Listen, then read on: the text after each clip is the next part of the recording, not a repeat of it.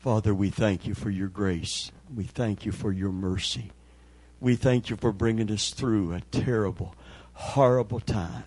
And we thank you, Lord, though clearly a hedge was breached in order for this to occur.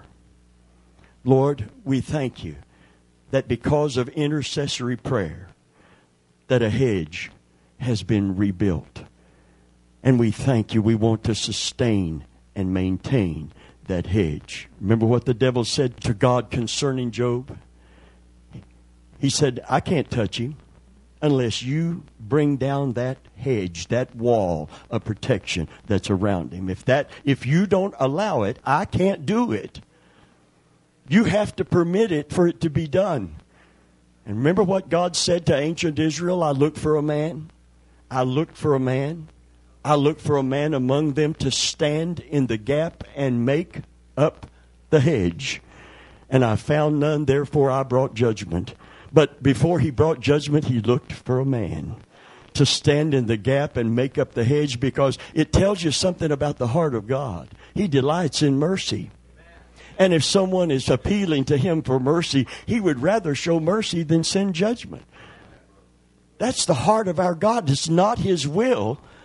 He has to be a just God and he has to do justice in the earth, but it's not his will that any perish, none, but that all have eternal life.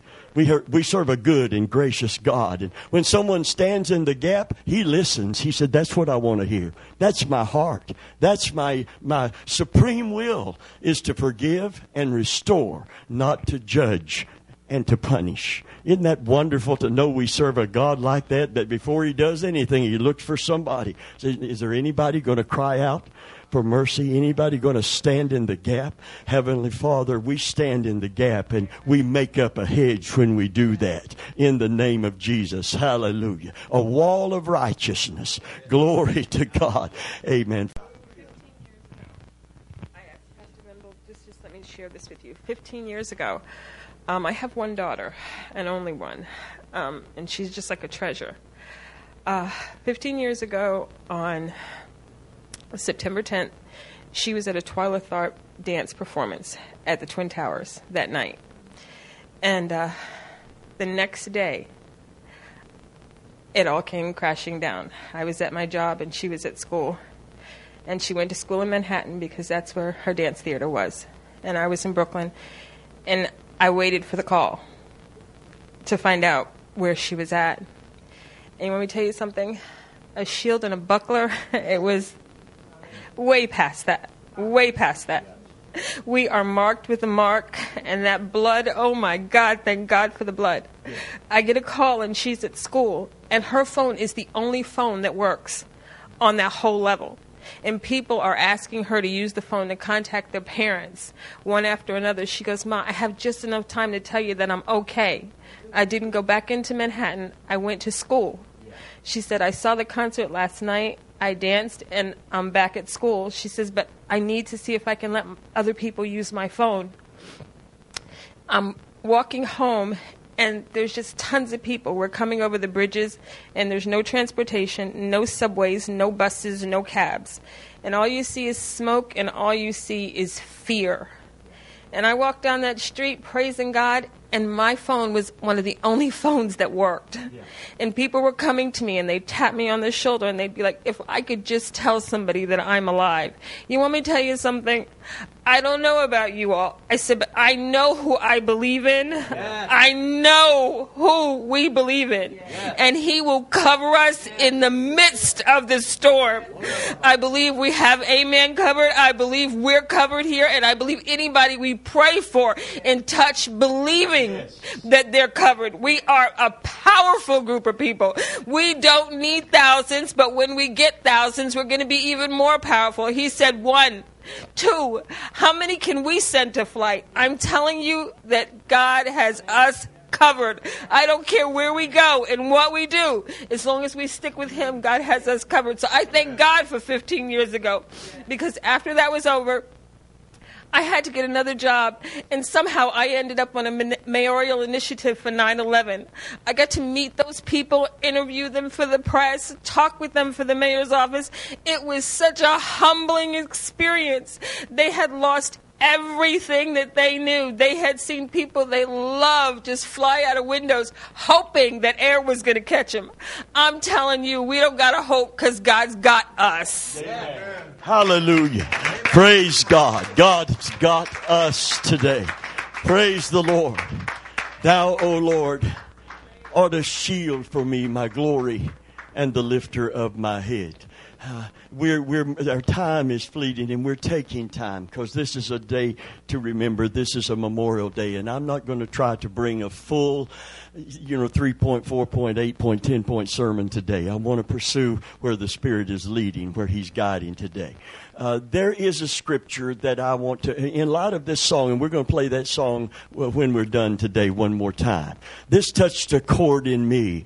Uh, I want, I, we're in a day when there is a message out there, and it sounds good because it puts you in control as if we can control our circumstances, we can control our destiny by our faith and by our authority as a believer. And we have great delegated authority given us from the Lord, uh, but only to do His bidding and His will. And uh, not to do our thing. It's not something that we can arbitrarily use. You can't use the name of Jesus for just anything if you don't believe it. Ask the seven sons of Sceva, a Jew, who had been around the real power of God in the early church, and he decided we can make money by being exorcist, real, genuine exorcist, casting out demons. There's a lot of people possessed of the devil, and we can charge to cast them out, and we can make money. And we know the formula, so it should be a piece of cake. We've seen Paul do it in the name of Jesus. We saw Paul do it. We were in the crowd when Paul cast out demons in the name of Jesus Christ. Ain't nothing to it. So they went and found someone that was demon possessed. and, uh, and they began to gather around him and they said, We adjure you in the name of Jesus whom Paul preaches, come out. Well, see, if you don't have if you're not if you don't belong to Jesus and you don't have that delegated authority to use his name, you can't just use it anytime, any place for anything. Jesus didn't even use his authority that way, though he was God in the flesh incarnate. He said the words that I speak are not my words, but what I hear my Father saying, The works that I do are not my works, but what I see my Father do. I don't do anything arbitrarily. He, everything he said and did was in the 100% perfect will of God. And that takes a 100% perfect surrender. If he wasn't fully surrendered, he couldn't walk in the perfect will of God. If I'm not perfectly surrendered, when I start seeking God's will, I don't start by seeking God's will. I start by surrendering to God's will. Because my flesh, like your flesh, most of the time would think we know what is best. How many remember the 50s and black and white TV? The late 50s. Several of you. I'm glad you're here today. I hate being the only guy that remembers back when. That's why I love this guy.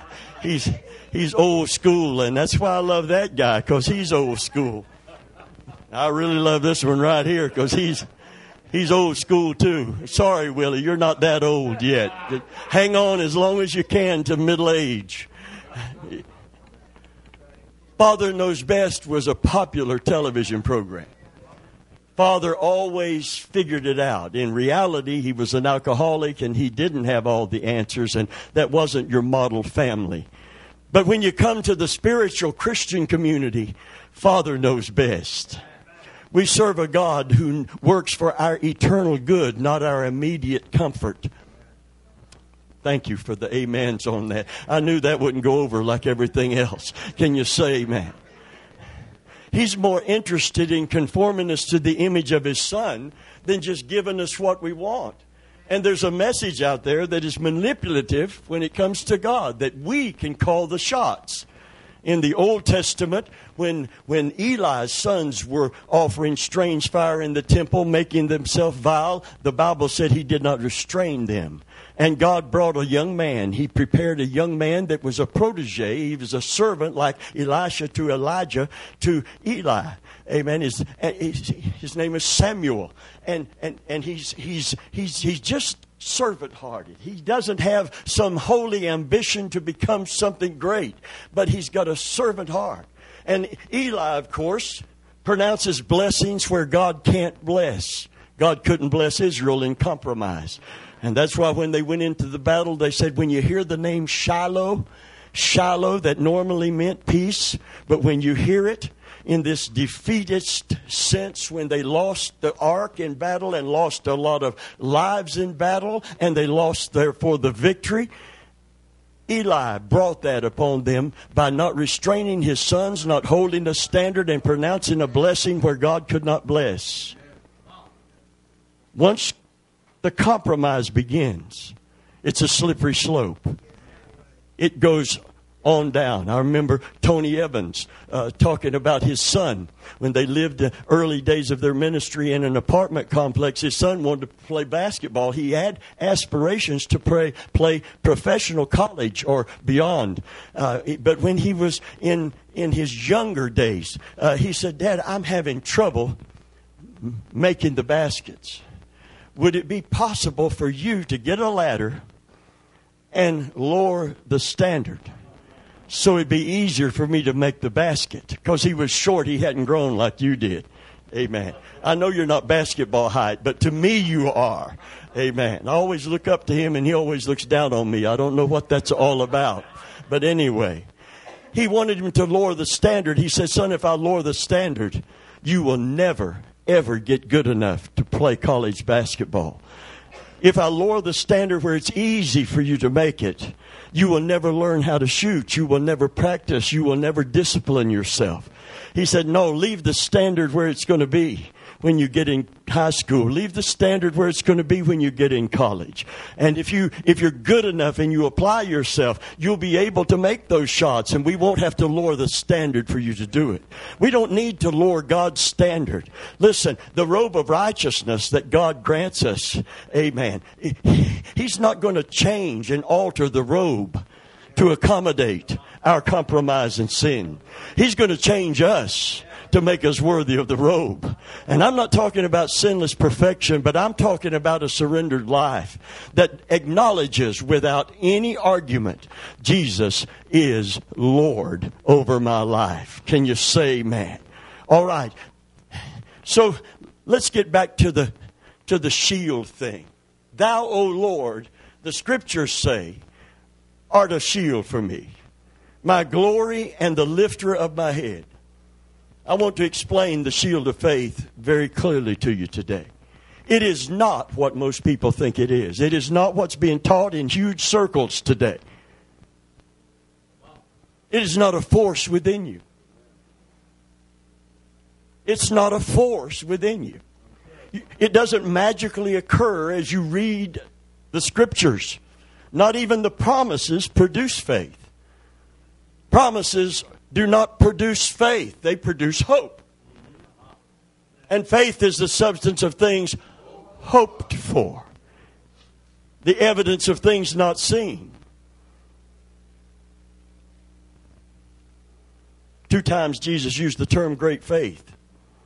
Two times in the New Covenant, in the New Testament. Two times. And it's nothing like it's being presented today when he called it that. Woman comes to Jesus. She has a daughter at home vexed of the devil. She has no covenant with God because she is not a Jew and the gospel hadn't been given to the Gentile yet. And she says unto him, Come and deliver my daughter. She's vexed of the devil. Come and come and deliver her. And Jesus turns to her because she can't claim the covenant. And he said, It's not meet, it's not proper, it's not in divine order to give the children's bread, children's with the hyphen saying it belongs to them. Oh, friend of mine, I want you to know something. As a child of God, you said it. You're about to preach my sermon. Glory be to God. I, I could let you go ahead and I'd just sit down and get a rest today. Hallelujah. Amen. God's got it. God has it. God's made a provision for His children. We are, we are powerfully blessed. Amen. We are wonderfully blessed today. Can you say amen? Hallelujah. We do have authority, but it's not to do our thing. It's to do His will. And we will never discover His will unless we fully surrender to it. We can't pray His kingdom come until we're able to pray our kingdom go. Amen. And when we're fully surrendered, because Jesus even said, if there's any other way, to achieve your will and accomplish your purpose. Let this cup pass from me. Nevertheless, not what I will, but what you will be done. In other words, I'm surrendering my will to your will, no matter what the cost. And the moment he did it, and it, it was hard to come to that place. It's not, a, it's not one of those little snap things you do on Sunday morning. It, it takes a deep commitment of your life and heart and will. Remember when Jesus went into Gethsemane? My dad used to be, it was his favorite song. I come to the garden alone while the dew is still on the roses and the voice I hear falling on my ear, the Son of God disposes and he walks with me and he talks with me and he tells me I am his own and the voice I hear falling on my ear none other has ever known. The sound of his voice is so sweet the birds stop their singing. And then he would make all those different bird sounds on the on the fiddle. And but the sentiment of the song, when I picture Jesus in the garden, I picture this safe, wonderful, floral foliage place where it's so conducive to just resting in the Lord. Gethsemane. It was an olive grove. And there was an olive press in the olive grove. And an olive press was a great stone. They didn't have mechanics. They had the great stone with a groove cut in it so the olive oil, when it is mashed, when the olives are mashed, could run through that groove and drip and pour down. And they had a larger stone that they had suspended above the other stone and they would take the olives and dump them on the bottom of stone and allow the top stone to come down and mash them flat. And when they did, the oil of the olive would pour through that groove and pour out. Jesus said when he went into that garden, he said his soul was sorrowful unto death. And Jesus, who was God incarnate, but he didn't operate in, in his divinity, but in humanity, so we could understand what we could expect from God when the pressure is on.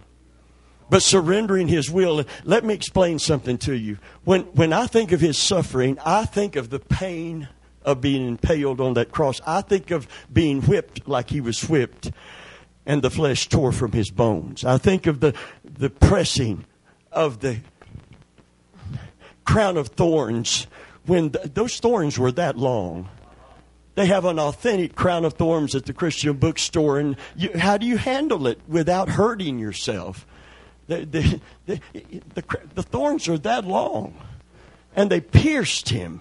So blood streamed. The scalp, the capillaries in the scalp are close to the surface, and that's why when you cut your head, that's why it bleeds so profusely because the capillaries are close to the surface. But before he got to that kind of suffering, there was a suffering in the garden. And he needed support. He felt what we feel when we go through things. That's why he's that high priest that's touched with the feeling of our infirmities, for he was tempted in all points, yet like we are, yet without sin. But he felt all of the pressure, all of the pull of all that the enemy could throw at him. He went before us. That's why he can deliver us. He knows how to deliver us. He knows how to help us because he's been through it himself. He said to Peter, I want you to stay here and pray. I must do this by myself but I want you to support me in prayer. I, he, listen, prayer is so supportive. If Christ Himself asked someone like Peter to pray, who we know was unstable, became unfaithful for a season, but came full circle and committed himself totally to the Lord. But Jesus, God incarnate, but yet not using his divinity, but in his humanity so he could relate to us and be an example to us, he asked Peter for prayer. That's astonishing in itself. He asked the man to pray for him that he told the man before the cock crows, You'll deny me. He knew how unstable Peter was, but he said, If you'll pray, if you will pray, if you'll pray for me, I'll tell you, praying for one another, bearing one another's burdens, supporting one another in prayer. We got a taste of it with Arman in Pakistan. I believe the Lord wanted to, to, to put that in parenthesis to us. He wanted to put it in a way that we would see it clearly, that we see a crisis all the way in Pakistan. We receive a prayer request from someone we've never met, but they're part of our family. They're, they're part of our family. And did you feel the burden when I told you about it? Did you feel that burden to pray? Some of you just took it. No one had to shame us or challenge us. Some of us just took him to heart and said, I'm going to pray for him. I feel a burden to pray. You know what you did? What I did? We went into spiritual warfare. Eh, we didn't have to. Oh, yeah, we went right. The moment you begin to intercede, you encounter forces in the heavenlies. You encounter the force of the devil, but, but when you pray in the name of Jesus Christ, amen, we can defeat that force, praise God. Amen. And we encounter the forces of God and release them as well. Hallelujah. And when we prayed, and, and, and honestly, there was such a sense of urgency because when his wife wrote, she said, Please, Please, please. That cry for prayer. Maybe missionaries understand if their lives are on the line every single day that they live, how vitally important supportive prayer is. Jesus recognized that. He, he said, I need people praying for me and with me. Well, Peter did what? He prayed a little while and got tired. I'll never forget when I first got saved, we had a Volkswagen and that little Volkswagen was little. Even though I'm little, it was little anyway. And one night I felt the spirit of prayer come on me, and my wife and kids were doing something. I think one my oldest son had somebody over. Anyway, we had maybe it was Billy Pamela. I don't know. Anyway, we had another kid over there, and I felt the spirit of prayer come on me, and no place to go. Enter into your closet, closet in that little trailer we were in eight wide wasn't big enough. To, I had to find somewhere else, so I made that Volkswagen my closet. And I went out and got on my knees on the driver's side of the Volkswagen, got on my knees and used the seat as an altar. Problem is, I'd worked for Tampa Electric in the hot sun all day long, and I was wore to a frazzle, had sweated through my clothes, and and uh, hadn't recovered yet. So I got into prayer for about five minutes.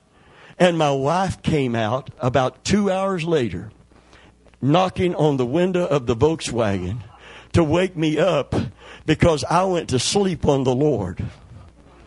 And I felt awful. He called me to prayer, and I went to sleep.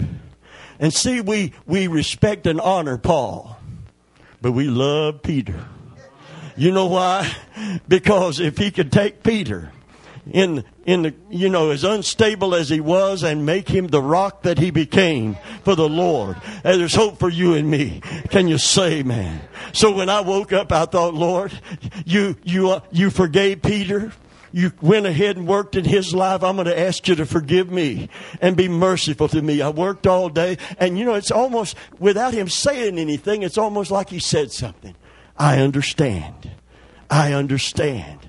I know that you're human. I know that you, you can't do superhuman things. I know that you're tired. I know that you're worn out, but you came out here to pray. You didn't want to fall asleep, but you did. Amen.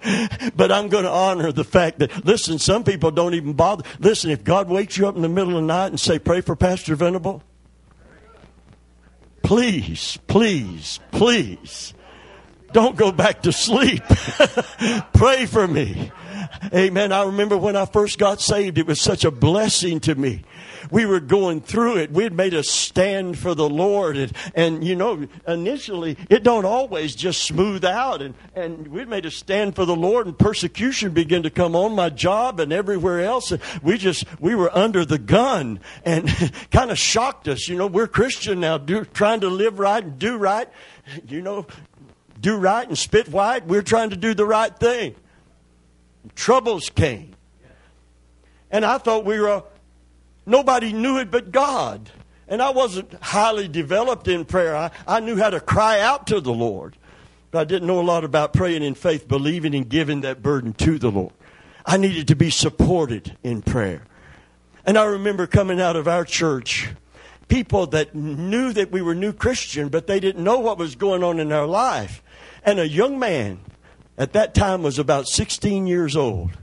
And he came up to me and he said, God put y'all on my heart. We're in the South. Y'all is okay down here.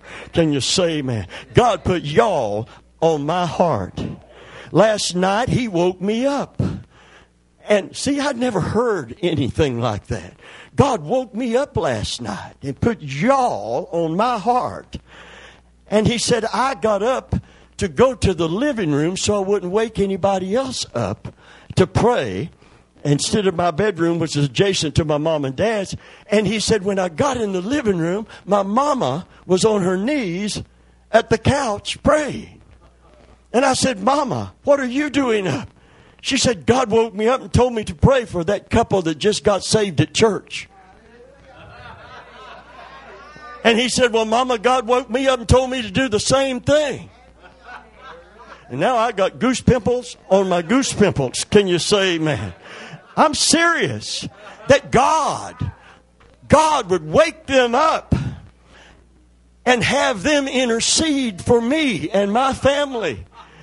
And I thought, I've never experienced, I didn't know church was like this. I didn't know people could be woke up by the Holy Spirit and, and, and, and on top of that, without knowing I had a need, praying for a need, because God knew, and I was confident. I said to my wife, and I told her that, I said, honey, I don't know how God's going to bring us through. I don't know what God has, but I know God's got it. I didn't put it in those terms. That's kind of a new term, but God does have it. He has us.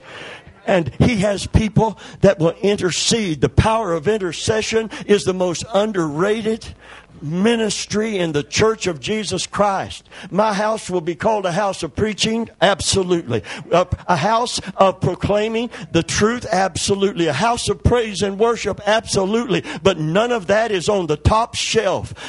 That is not number one with God. It is not number one with Christ. Can you say, man? My house, my house shall be called a house of prayer. There's power in this thing. There's power in this thing. And the devil knows it. And the devil is never too busy to rock the cradle of a sleeping saint. Amen. He wants us to sleep, to slumber. He doesn't want us to rise up and intercede. He doesn't want us to pray. I'm not talking about our little professional prayers or our little obligatory prayers. You know, God is great, God is a good, pass the gravy and whatever. Can you say, man? No, He wants us to pray. That prayer, like Elijah prayed, uh, Elijah wasn't no different from us. That's why he ended up in a cave, fearful and, and, and saying, Lord, I'm jealous for you and they're going to kill me and I'm the only one left and poor old me. God had to go in there and, and pry him out of that cave before he died of hunger. Can you say, man? God first met his immediate need and fed him with a meal that he lived on for 40 days. Glory be to God. Hallelujah. And restored his faith and his vision. But he had to get him out of that cave before he could do that. But when he prayed in the will of God, God shut the heavens for the space of three years. Amen. And when he prayed again, God opened the heavens. Amen. Hallelujah. And the Bible said that he wasn't nobody special. Oh, he was a prophet, yes, but he was a man first. Subject to like passions as we are. Everybody say he was just like us. But the next verse says in the book of James that he prayed. He prayed in the will of God and he prayed in faith. And that's all that was necessary for God to move like God moved. And what a miracle it was. And you know what he did after he prayed? He spoke. Sun, stand thou still. This is another instance. Same man. Moon, don't you even think about going down. As long as this battle is flowing and God's people are winning, we need daylight so the enemy don't recover and recoup. In another instance, God answers prayer again. It's powerful. It's powerful. Moses is standing. He's standing on a hill. God's people are involved in battle. He's standing up on the hill. Said he has his hands raised. The Chaldee, which part of the New Testament was written in, is more specific. It said he had his hands raised in prayer. It was the marriage of praise and prayer together. That's a powerful thing. When you when you're not just pleading, but while you are giving the petition, you're praising God for the answer simultaneously. You're not waiting for it to come. You start praising God while you're petitioning. Hallelujah. His hands raised in prayer.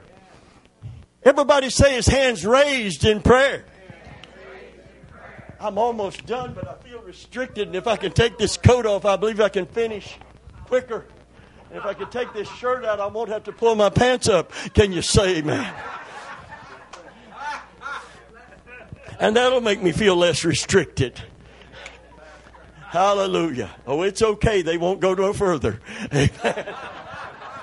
I've tested them before. Pants on the ground, pants on the ground. Amen.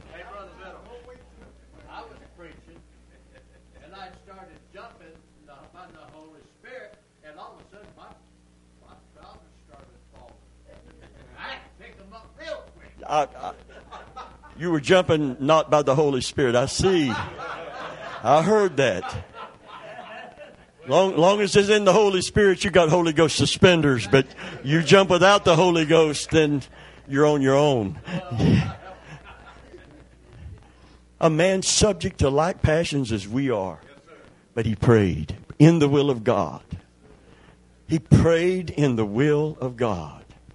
And he was like us, but he prayed. He used and utilized the privilege, the power, and the authority of prayer. Listen, listen to this real quick, but we'll get back to the shield, but listen to this. Ephesians chapter 6 and verse 10 as we try to close. Ephesians 6 and verse 10. For we wrestle not against flesh and blood but powers and principalities, spiritual wickedness in high places, and the rulers of the darkness of this world. Wherefore, take ye the whole armor of God, and then that you might be able to stand in the evil day, having done all to stand.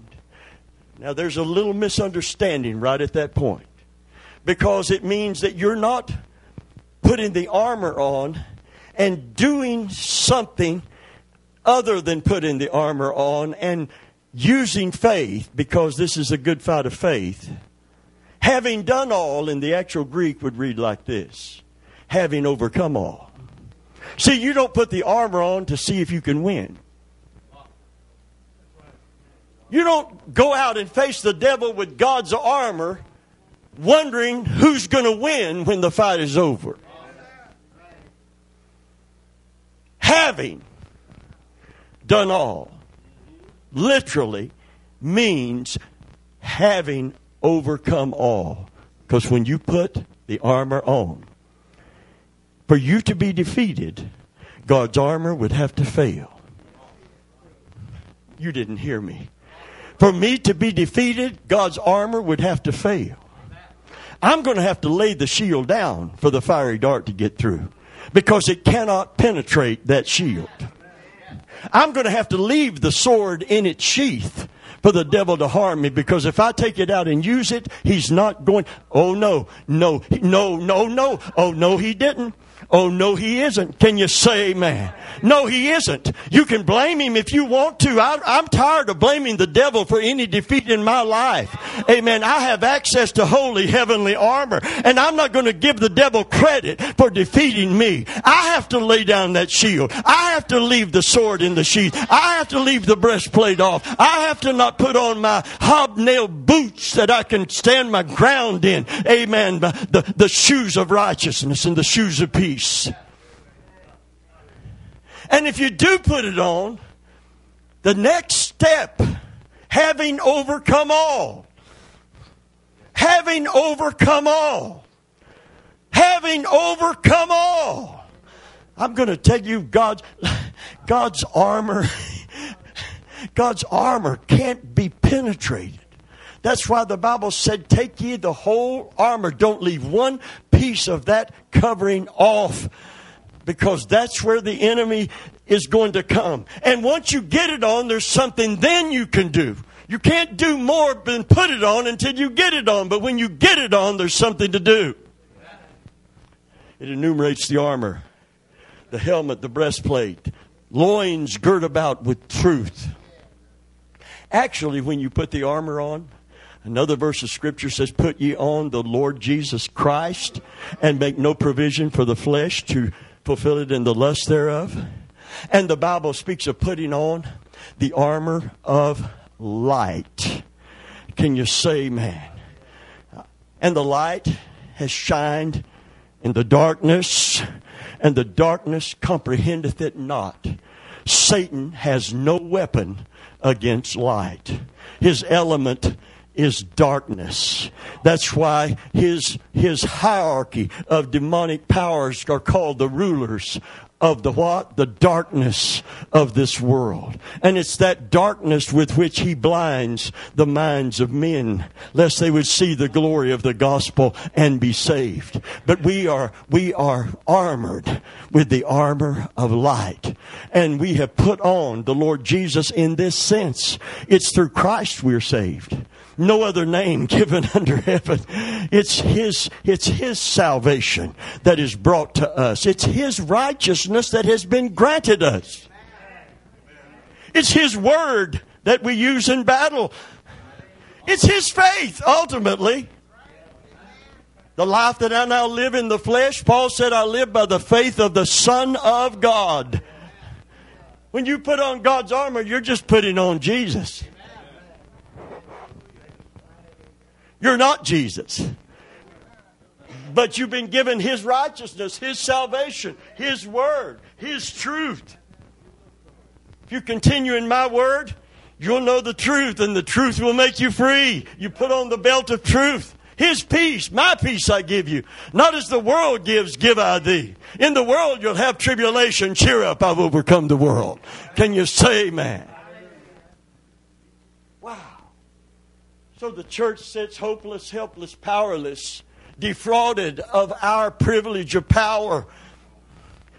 And we whine about all, our, all that's wrong in the world and all that's wrong with the church and all that's wrong with our homes, our families, our lives, and our bodies. Men ought always to pray, Jesus said, and not to faint. After Jesus came through the temptation in the wilderness, where did he go next? Where did he go next?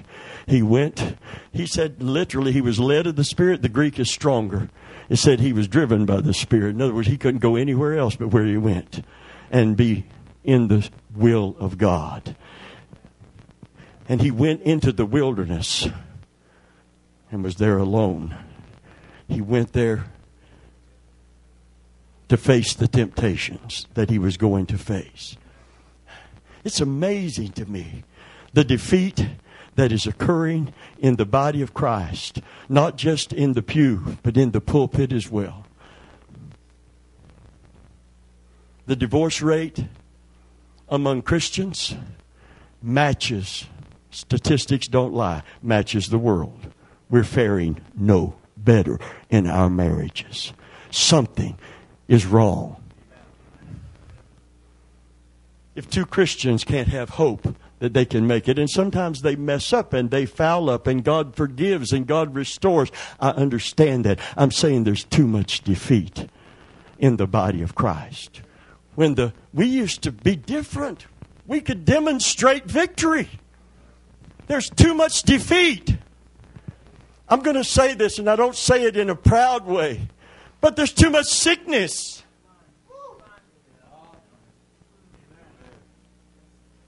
His name is what? Jehovah Tsidkenu, Jehovah Shalom, Jehovah Shammah. But that's not all. A name shows his character, what he is, what he does. He's Jehovah Rapha. They had a covenant with him. It wasn't just blood on the doorpost when he brought them out of Egypt. They had killed the lamb to get the blood. And the death angel said, I'm going to pass over you when I see the blood. But there's to do more than that. They ate the flesh of the lamb. They, they internalized, they partook of the lamb. And when they walked out of Egypt,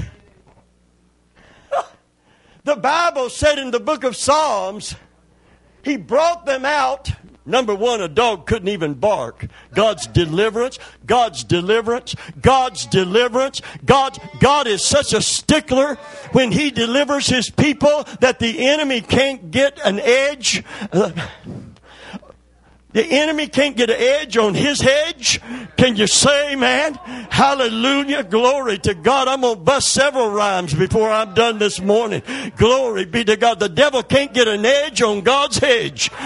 It's not a partial deliverance. Whom the Son sets free whom the Son sets free, if He does it, He does it absolutely. He does it completely. The enemy can just rear all he wants. Can you say, man? But he can't do nothing about it. He might as well to hold his peace because every tongue that rises against you as a covenant person, he said in Isaiah, shall be utterly condemned. Can you say, man? Every tongue, every accusation, God said, I won't listen to none of it.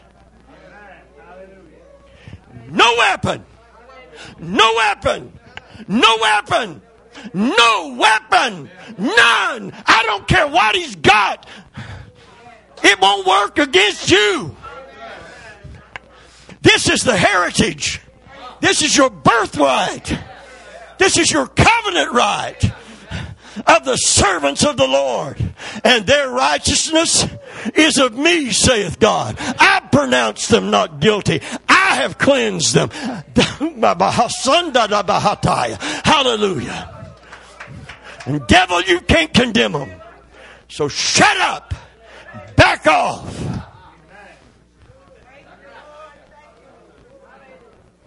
Wow.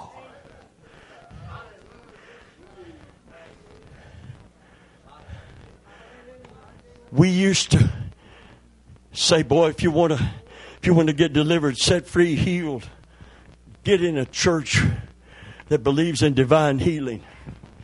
Look for, look for this somewhere up on that platform. Can you say amen? Amen. It's not enough to have big steeples and stained glass and, and all the trappings of religion. We need the presence and power of God. Amen. When I had a stroke, people begin to pray. The first thought of my wife was pray.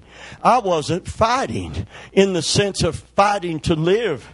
I had such peace on me. I, I was, I was just, I was so close to heaven. And I felt so close to Him. I can tell you what's going to happen when you get down to the time when you know that you could be passing all that fear. And you know you've heard the song I won't have to cross chilly Jordan alone. Honey you won't have to cross chilly Jordan at all. There's no chill in it. He took the chill out of chilly Jordan. There's the warmth of his presence because precious. Psalm 116 precious Precious in the sight of the Lord is the death of his saints. When we get ready to go home, he stands up. You know, he's seated at the right hand of the Father. And how long is he going to be seated? He said, till my enemies become my footstool, till my church finally prevails. Can you say, man, till my church finally prevails? Till my church finally prevails. Antichrist would come on the scene today. I believe he's alive somewhere in the world today. But he's restricted until he that let, until he that letteth, until he that holds this thing back is taken out of the way. It is the New Testament church filled with the Holy Spirit praying, amen, in faith that is holding this whole world together right now. And the devil wants us to sit down, shut up, give up on prayer and become as sick and worried as the world about us. God is calling. Hallelujah. Hallelujah. But God is calling. But God is calling. Elijah was a man subject to like passions as you are, but he prayed. He prayed in full surrender and in faith in the will of God. And God shut the heavens for three years. He prayed again when God told him to. And God opened the heavens. And he said he was just like y'all. But he prayed. Hallelujah. Glory be to God. Glory. We didn't put our armor on to walk around and show off our shield. The shield of faith is not a force within you. There's nowhere that is confirmed in Scripture. Nowhere. Not one Scripture. You can make it say that, but if you leave it as it is, it does not say that. The shield of faith is your absolute trust in God to provide for you and protect you.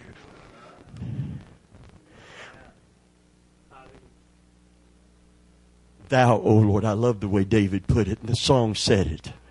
Thou, O Lord, art a shield for me, my glory, and the lifter of my head. Faith in your faith, if your faith wavers, you're gone. The devil would destroy you.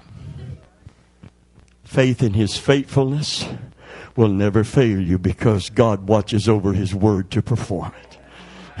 Hallelujah. And his promises, if we believe them, are yes and amen.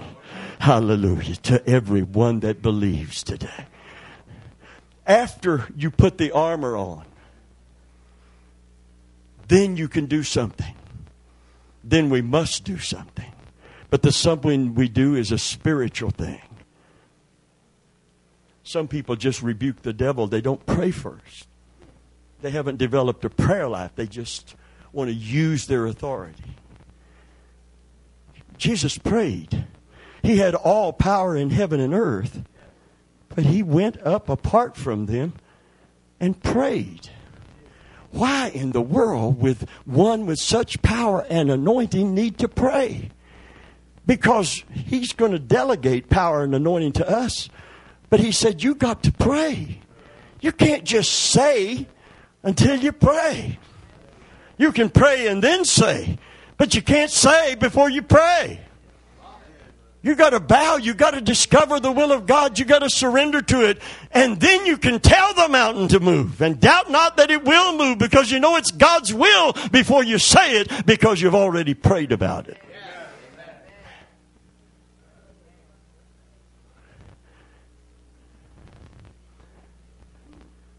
Asking in Jesus' name is not using the title, it is knowing that it's God's will. It's praying like Jesus would pray.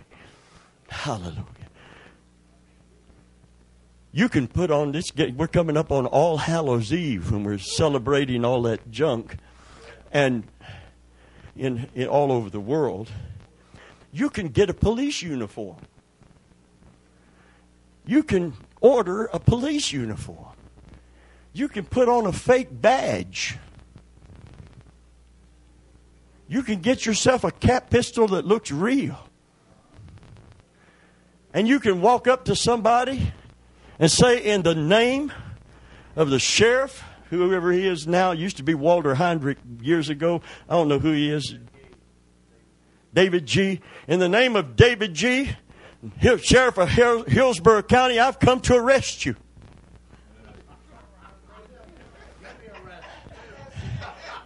You're not going to arrest somebody, you're going to get arrested for impersonating an officer.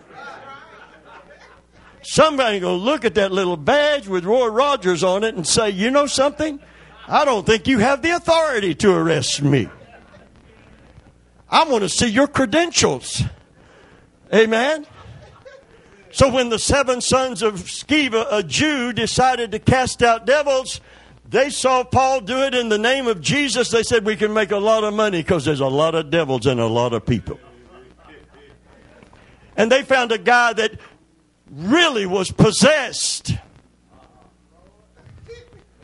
And they said, We'll take care of this. We got this to whoever brought him. They said, In the name of Jesus, whom Paul preacheth, we adjure you to come out. And the devil spoke through the man and said, Jesus, I know. And Paul, I know. But who are you? Can you say, man, who are you? And there were seven of them, very confident, competent young men. And this one guy jumped on them and beat them bloody and tore their clothes off of them. You can't go around frivolously using the name of Jesus.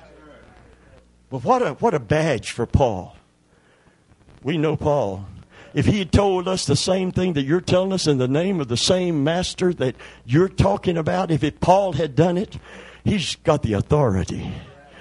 And we would have had no choice.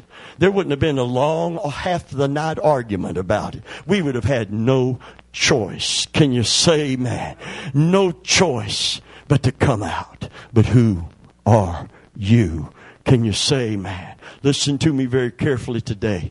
The church used to have power. Now we've got pop psychology added to our counselors because we've lost the power. We're having to subsidize with something else. Amen. We think that Dr. Phil type or Oprah type psychology is going to solve the problems in families, and that's why our own families are breaking down. Our own marriages are failing. The pulpit is in bad a shape as the pew. It's not like there's a powerful preaching in the pulpit and a powerful life being lived. Amen. That should be affecting everyone else. Amen. The infection goes both ways now. We got preachers that don't know how to intercede. We have preachers that know little or nothing about spiritual warfare. All we do is read about programs. We're more social a social order than a spiritual force anymore. And until we get sick and tired of being sick and tired, and we decide that we're going to receive what God has purposed and provided. We cannot blame God for our condition.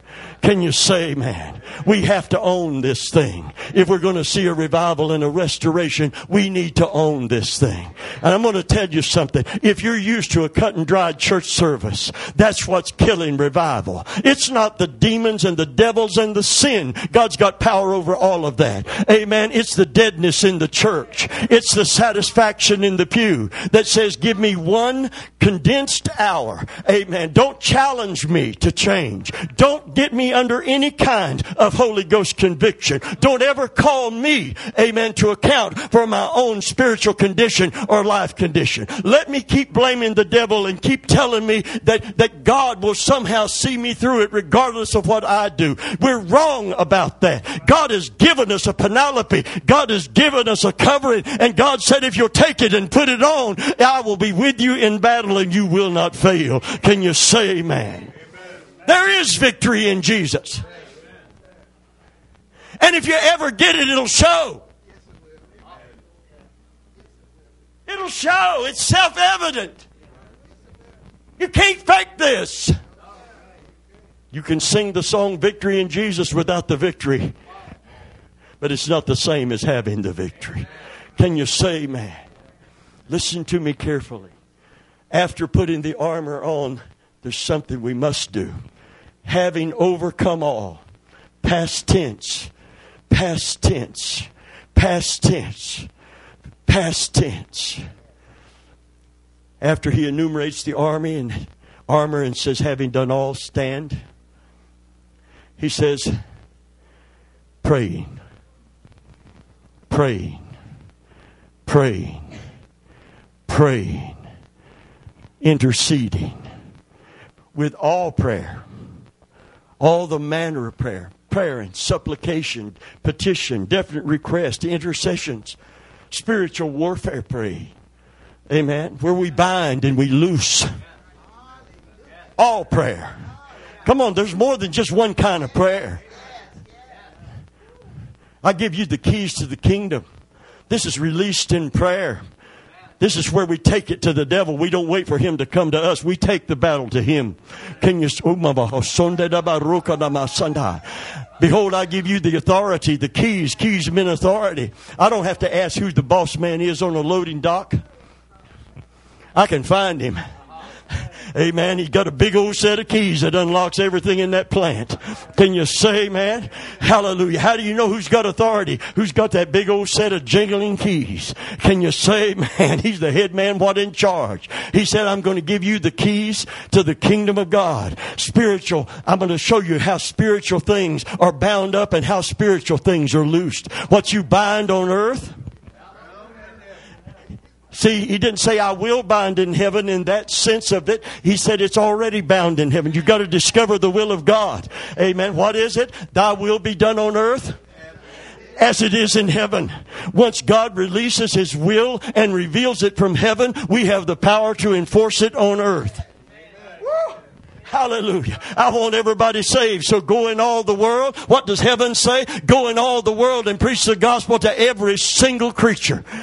Amen. Do we have the authority, the mandate from God? We got it. Every time that we witness, every time that we share Jesus, anywhere we are in our world or the world, the, all of heaven's resources are ours. Can you say amen? The devil don't like it, but he can lump it because he sure can't keep God from speaking through us. You just start witnessing to somebody, all hell will oppose you, but you'll feel it coming from here instead of here, and it'll pour out your mouth. Hallelujah. Hallelujah. What you bind on earth shall be bound in heaven and what you loose. In other words, when heaven and when heaven and God's people with the authority begin to work in concert and in tandem, whew, his will in heaven can be enforced on the earth, but it's got to be enforced because the devil ain't going to give it up unless we take it from him. Hallelujah. Hallelujah. So we're so busy trying to wrestle something from God that we should be taking from the devil. How long would you be slack? See, done released it in heaven through the mouth of the prophets, through the mouth of, of Moses. He says, How long would you be slack to those people that didn't cross over Jordan and take the land? Amen. How long would you be slack? How long would you be slack how long will you sit back on your knees and complain instead of going over and taking the land? How long will you listen? Let me tell you where complaining is going to lead you, and I don't care how pious you are this morning. It won't be long that complaining is going to turn into accusing after a while, God is going to get accused of unfaithfulness. Your flesh and my flesh would rather accuse God than own what's wrong. And we got to crucify the flesh and its desire to blame. We can't play the blame game with God. If you don't own it, God can't deliver you from it. God can't help you with it. You got to own it. You got to own it. God can't help you till you own it, and I own it. It ain't the devil's fault that I fail. You can't keep blaming him with the authority you have. If the good man had known, he wouldn't have allowed his house to be broken into. Amen. You just let me know somebody's coming. I'm going to be ready.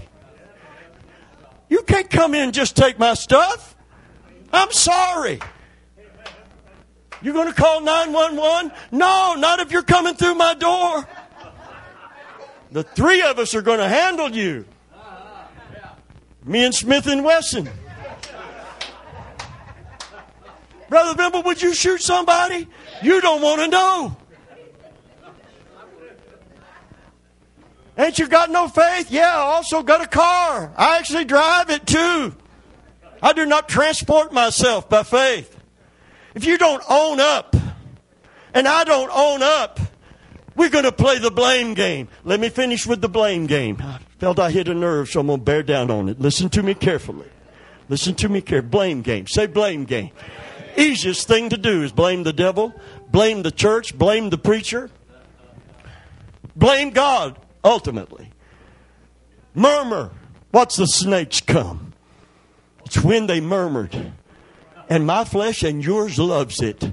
Come on, let's own this. It's in your flesh. Don't tell me you never say anything complaining. All liars shall have their part in the lake of fire. Amen. You don't want to end up there by being dishonest. You're not going to hell. Listen, this is, this is giving place to the devil by playing the blame game. I can't blame him. He's just doing his job. Lion attacked somebody, jumped in the cage with it. They didn't blame the lion. They didn't blame the lion. Remember the guy jumped in the cage with a tiger? Remember the guys that taunted a tiger at a uh, zoo?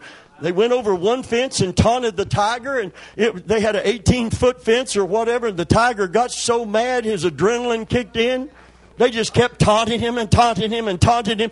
And the tiger said, You know, I'm tired of this. Homie, don't play this. Can you say amen? And he gave a leap that he was not supposed to do. They were not in violation of the height of the fence, but they were in violation of the temper of the tiger. He cleared the fence, mauled one of them to death, and chased the other one. They had to put the tiger down. But they said it wasn't the tiger's fault. The church don't conceding that the devil has more power than God that he without you is more powerful than he that's within you. We'll never know victory in the church of Jesus Christ. We got to do better. We got to do better. And Paul said, when you put that armor on, you become invincible in spiritual battle. Hallelujah.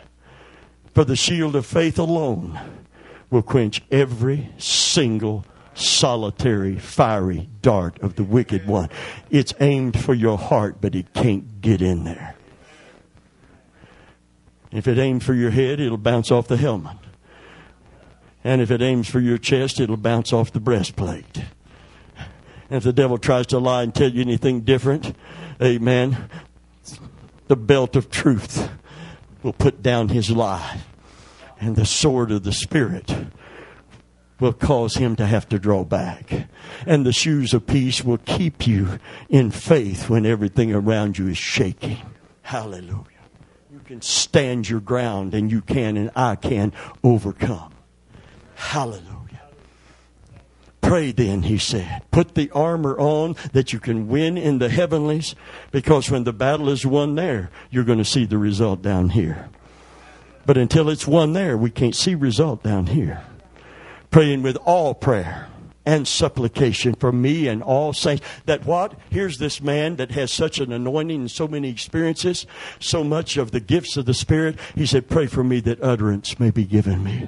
That means that my words may have import and impact when I speak because there is a war occurring when I preach the gospel. But if y'all, y'all will pray, then you say, man, Hallelujah.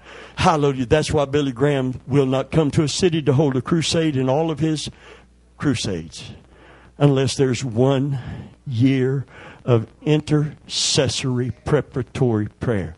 He's saying literally, I can't preach that good. I can't reach into the human heart.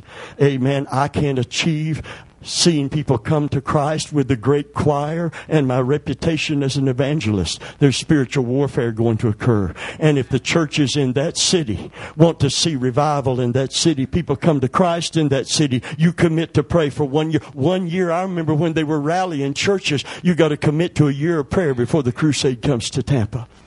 Because if you're not going to pray, you're expecting a man to do in his flesh, in his theological training, in his personality what only can be done by the Holy Spirit. And when we shift to that, that's all we get is what man can do in the flesh. We don't get what God can do. That's why he's calling us back to a place of prayer and he's calling us to own the responsibility for what's happening in our life and quit blaming people and quit blaming the devil and quit blaming God, who we need so desperately to help us. It started with Adam, didn't it? Started with Adam. Eve listens to the serpent. Adam listens to Eve. And God calls him on it because he put him in charge. And God said, What is this that thou hast done? He says it with conviction. I'd watch him if I were you. What did Adam say? That woman you gave me. When God asked him why you did it, he said, he pointed at Eve. Now, the first time he saw Eve, he didn't talk like that, did he? No. Amen. I, I, I don't think this is in the King James, but I think it should have been. He's, he, he saw Eve when he saw Eve for the first time. He said, This is bone of my bone. This is flesh of my flesh. Woo, look at him, look at him. Hallelujah. Amen. Hallelujah. God made y'all pretty. I can't help it. That's just the way He did. He made you ladies attractive. I mean, this is a good looking fella, but he just don't rate up there. Can you say amen? Hallelujah. But then when the pressure's on, he plays the blame game. The woman you gave me, if you hadn't given me that woman, this would have never happened. It's your fault, God. Indirectly. Did God buy it? Did he let him off the hook playing the blame game? Absolutely not. When he owned his sin, God said, the curse is going to come, the chastisement's going to come, but I'm going to make a way for you to till the land. I'm going to make a way for you to make a living. Listen carefully. You can't play the blame game. When Moses went up to the mountain, got her close. When Moses went up to the mountain to get the Ten Commandments, he was gone too long. They overrode Moses. He left Aaron in charge, the high priest. They decided they wanted a God they could see, feel, touch. They took all of the gold they had mm, to be melted down into molten gold. And they knew that Aaron knew how to fashion. It's kind of like the die, casting a die. He was able to fashion something they could pour the gold into so that when it hardened, it would be in the shape of a golden calf. And Aaron knew it was dead wrong. But the people were persuasive and he feared them. I'll tell you what you need out of a pulpit. Every preacher that is caving in and capitulating to his congregation or her congregation and to the world and to the culture doesn't belong in a pulpit anywhere in America. Can you say amen? I don't go to church for somebody to tell me wrong is right and get me in trouble with God. I go to church to be challenged to be right with God. Hallelujah. You can change churches and find liberal churches all over the place. They're discussing things right now that, that, what they're going to obey in the Bible and what they're going to go against in the Bible. They're having what they call holy conclaves to discuss whether we allow this and whether we permit that. And the, and the Methodist Church, part of it is capitulated. Uh, the, the Anglican Church has disassociated with part of their uh, constituency here in America, and the Catholic Church is being pressured to ca- capitulate, and there are Pentecostal preachers that are quiet.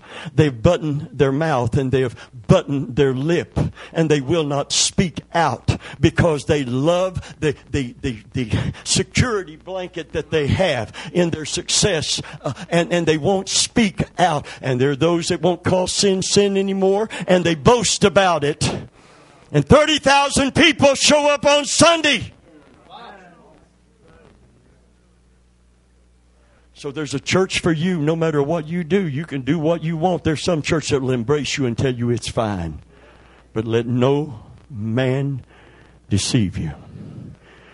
It's my immortal, eternal soul. I don't want to just take anybody's word for it. I want God's word on it.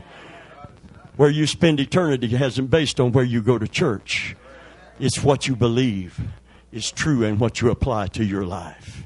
Listen to me carefully. This gets so serious when we get right down to the to the absolute eternal consequences of it. I feel this in my soul so strong. This election year is something else. But God has something in mind. God has something in mind. God has a plan when we don't have a clue. And we got all kinds of political activists.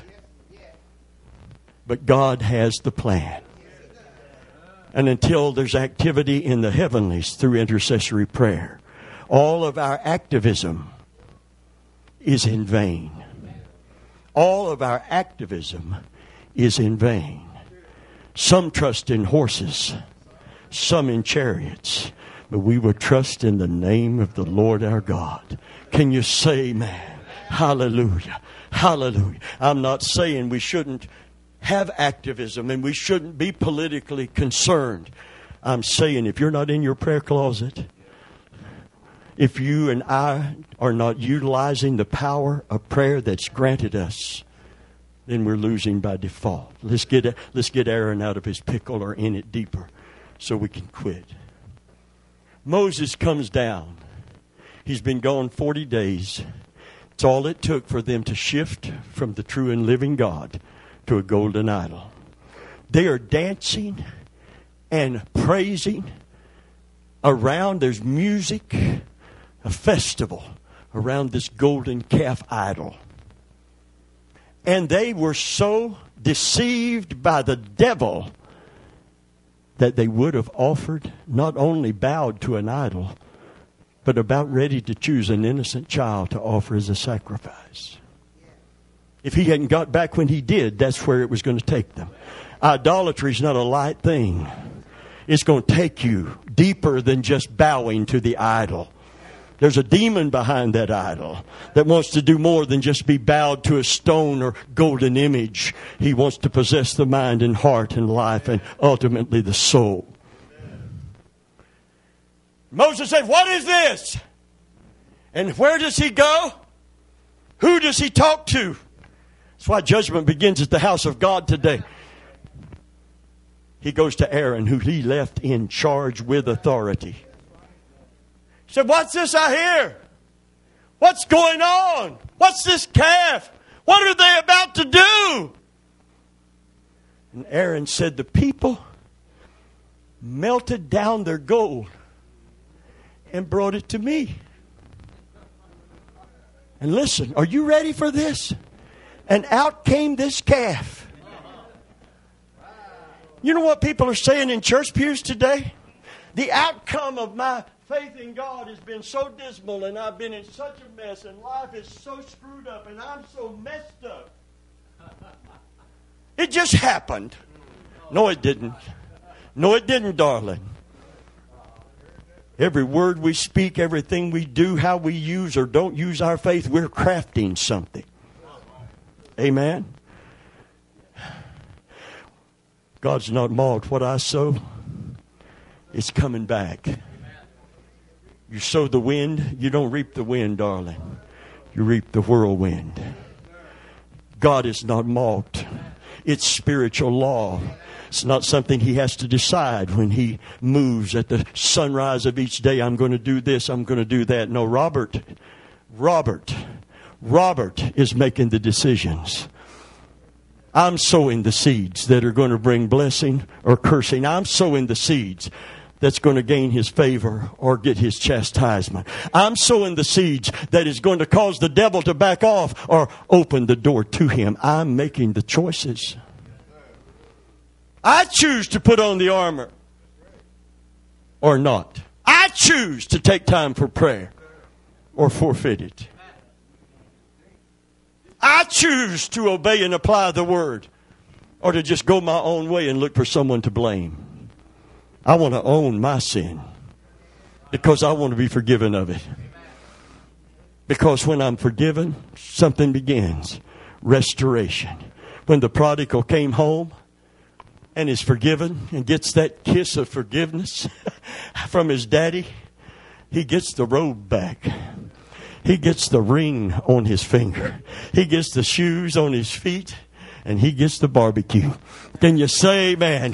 Hallelujah. And he gets to celebrate. The rep- repentance brings restoration and restoration is a joyous thing. Can you say amen? Will you stand to your feet? I'm done.